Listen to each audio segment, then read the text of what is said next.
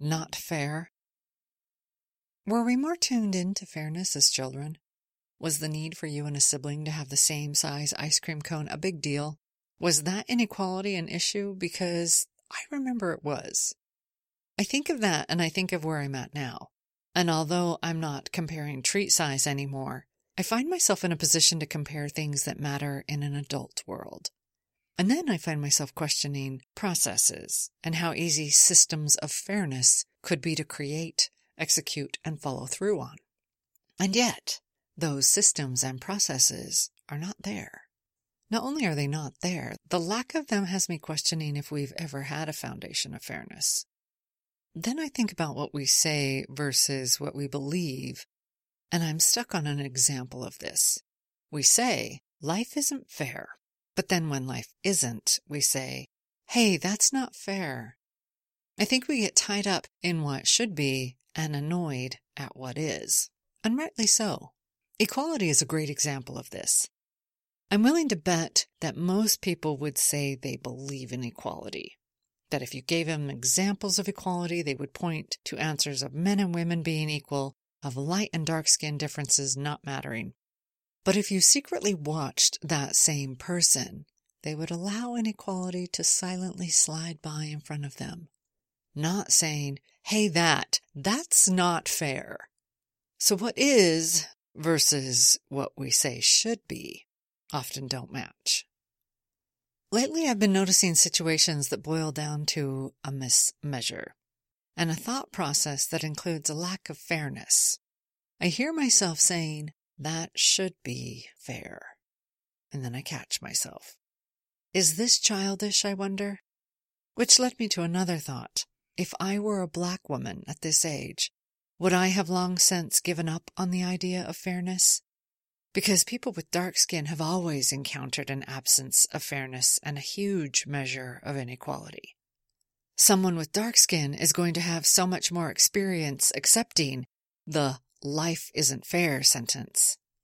And here I am, a white woman, with the repetitive thought, things need to be more fair. Apply fairness to anything. So I come back to, why am I thinking like this? And is it childish?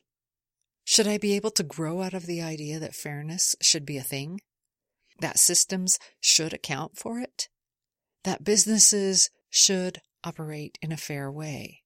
That people should be treated fairly, paid fairly, acknowledged equally.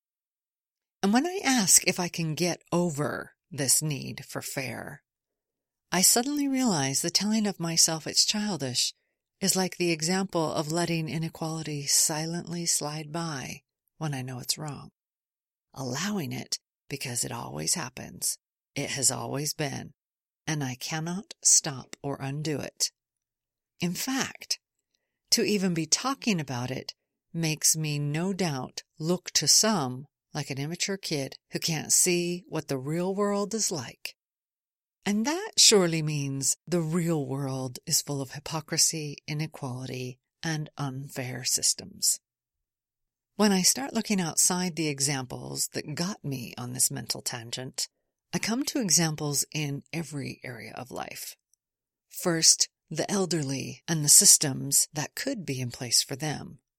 Then I think of children and the new technology actually in place training them.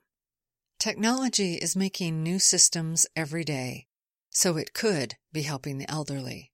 It also doesn't have to be conditioning the brains of the youth. And technology could be what provides systems of equality for everyone, where people are paid a fair wage people are treated in fair ways, and sex and skin color aren't factors. The longer I think about it, the more I think the label of childish, tied to the desire of fairness, is society's conditioning. And that's why it sits so wrong, because it is. It's not me being childish. Recently, I watched The Social Dilemma and learned that human thinking is now a commodity one that has the industries selling human thinking being the richest industries in the world. As I watched, the sick nature and unregulated manipulation related to technology stood out.